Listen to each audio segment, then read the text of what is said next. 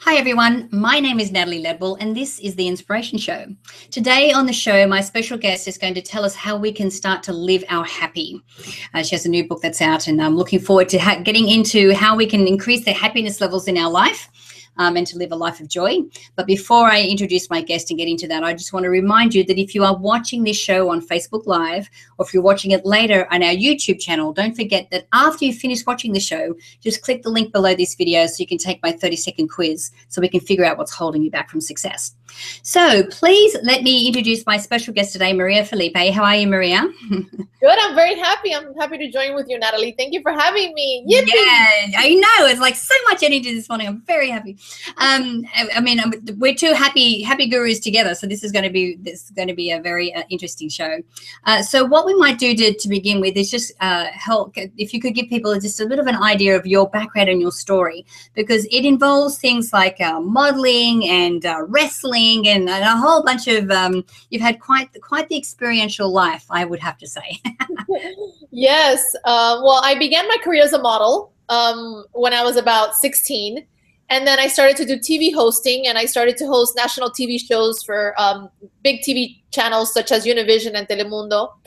And then from there um, i was the first latin woman boxing announcer so i would call fights in las vegas you know in the red corner weighing that kind of stuff and I was also um, working for WWE for a long time, World Wrestling Entertainment.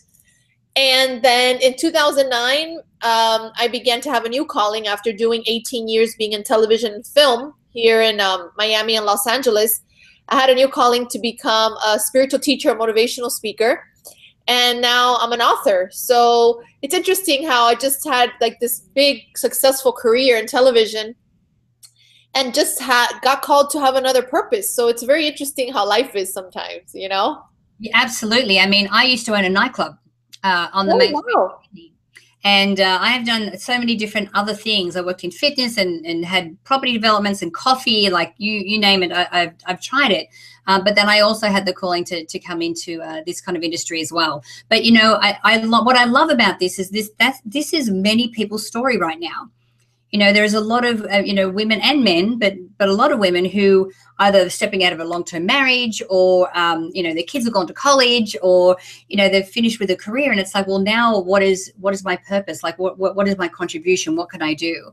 Um, and so it you know it seems that we're both a, a great example of how you know the next chapter of life doesn't have to be you know a struggle. It can be something that's really amazing. So so let's talk about the book. So live your happy. So what does it mean to live your happy well, living your happy means basically living a life of where you're not affected of what's happening outside of you.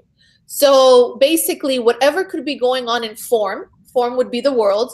So be it um, in relationship or being with work or whatever is going on in your world, in your worldly experience, you, it does it doesn't hinder your peace.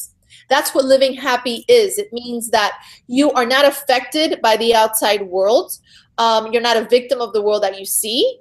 Living happy means that you're completely responsible for your projections, but mainly, living happy is recognizing that your happiness is within you.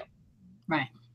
Yeah. yeah. so it's not it's not um it's not relying on things outside of us it's, it actually comes from within so are you saying that we should be happy all the time and, and never feel a negative emotion yes just i'm like what no, well, it's half true what I'm saying, and I'll tell you what. In truth and spirit of who we are in truth, um, connected to love, you know, connected to God, source, whatever word resonates with you, you can be happy all the time. I think that we've just been conditioned that we need to suffer. Um, suffering is a condition. It's not our inheritance. It's not who we are in truth. So I really feel that we could be happy all the time, just how we've learned to be fearful all the time you know? So i feel that there has to be that opposite. That's what my book is doing. It's it's helping to be able to change hey you know what? Maybe this fear thing doesn't need to be forever. Maybe it could change. Maybe it could be the opposite of this. Um, but yes in form we do appear to suffer and it appears that we we do get sad etc but um, i think within the sadness because i feel that spirituality is not brushing things under the rug. I feel spirituality is really calling it out and being authentic. I always say authenticity is sexy. you know? So i feel that it's important and i talk about it in my book it's called feeling your feelings. So one of the ways to really come back to your happy place is feeling your emotion and being like hey you know what? I feel like crap right now. I'm scared you know? I'm nervous. I'm i'm depressed you know? And just really feel your feelings and within your feeling your feelings instead of denying them and pretending that you're happy you are going to be happy because you're going to awaken within feeling the feeling yeah. instead of suppressing it. Yeah. Yeah. You know i agree. I think that it's important that we you know it's not like you're going to have a death in the family and then be happy. I mean of course you you'll feel grief you'll feel sad and there'll be things that that come up. I think that with this kind of work what you're saying is that things that would the smaller things that would normally knock us off kilter don't do so anymore because we see them from a different perspective but when we are feeling negative thoughts that we feel them we get them out because if we suppress them they will manifest as some kind of dis-ease or something in the body um, and then we'll have to deal with with at a, with a later at a later time now uh, what uh, what I've also noticed that with your book, it's kind of based on a course of miracles, and it, it's kind of like a practical application of that. Now, I don't know if all of our uh, community understand or, or have heard of that book. So tell us a little bit about that. You know how that's that's applying to to a Course of Miracles. Yeah, my book is based on the Course of Miracles, um, and not necessarily are people that are reading it now course students. Actually, they're trying, they're understanding what is the Course of Miracles by reading it. Mm. Um, the Course of Miracles, what it is, is and how it relates to my book is that my book is bringing you back within. My book is helping you so that you can begin to understand the way your mind works. I feel that we don't know. You wake up in the morning, you go to have your coffee, you brush your teeth, you get on Facebook, you know, you start to do your stuff and you don't recognize that how your mind works. The thought system that my book is talking about is two thought systems, fear or love. And depending on your thoughts, you're either having fearful thoughts or loving thoughts, and that's going to be the perception you're having and perceiving of the world. So that's what the course talks about. The course talks about that there's two thought systems in your mind, Holy Spirit and ego. So ego in the world, you've heard it in a different sense. In this case, in the Course of Miracles, ego is that part of your mind that's limited. It's that part of your mind that's fearful. It's that part of your mind that that judges. It's a part of your mind that is always I should have, I could have, I wish I would have done it better. It's always in the past or it's in the future.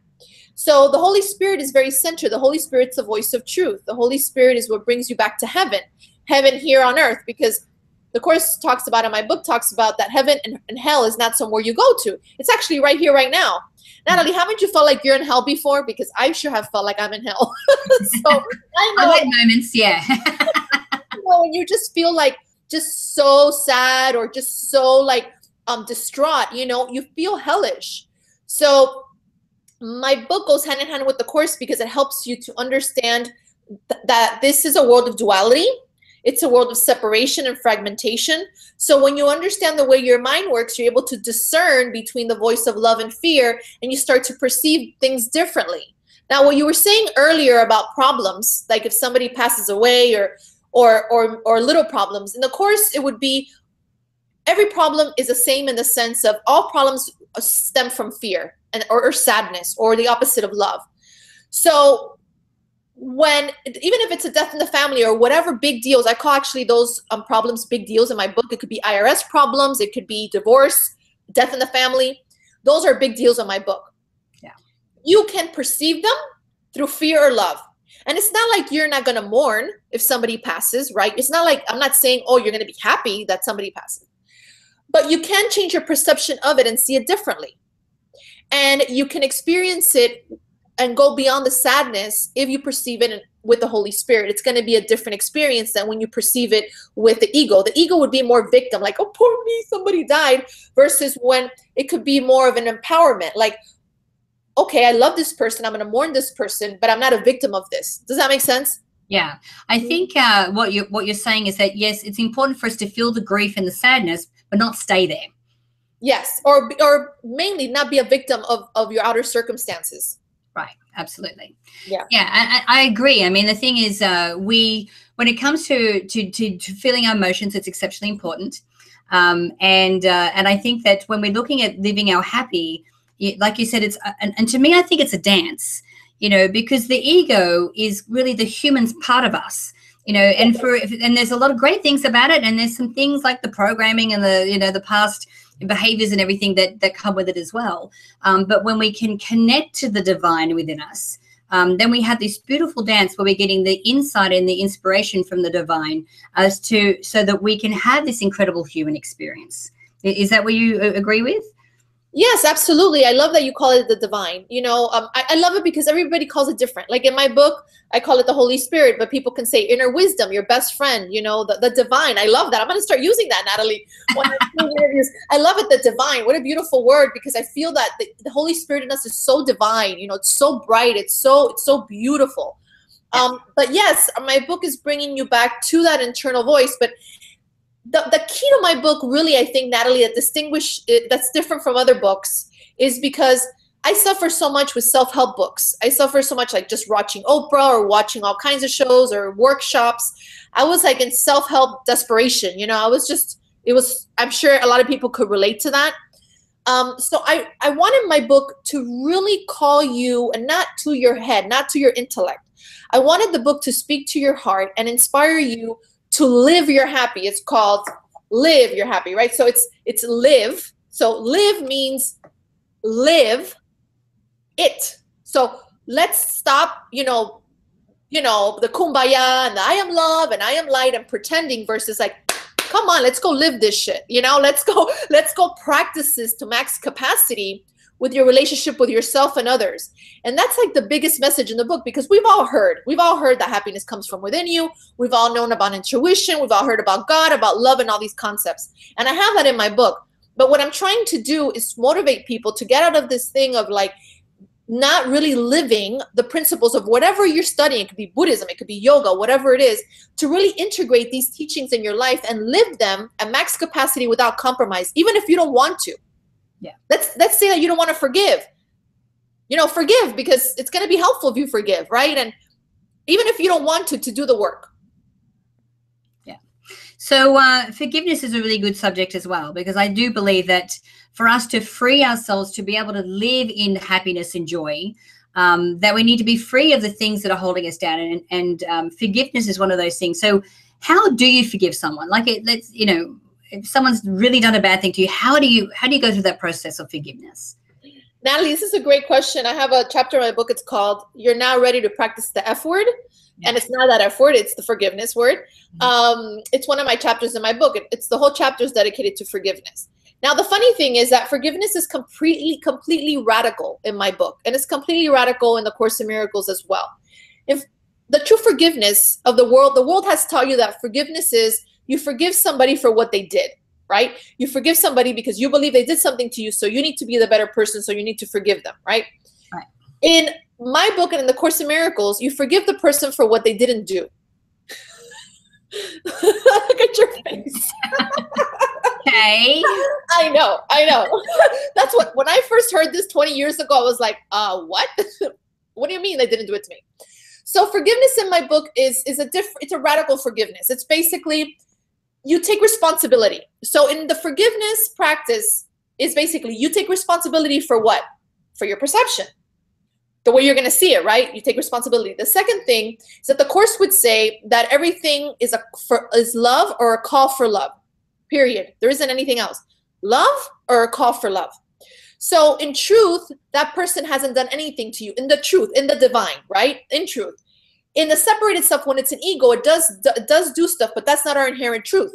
So you forgive the person for what in reality they didn't do because at that time they were insane and they forgot who they are.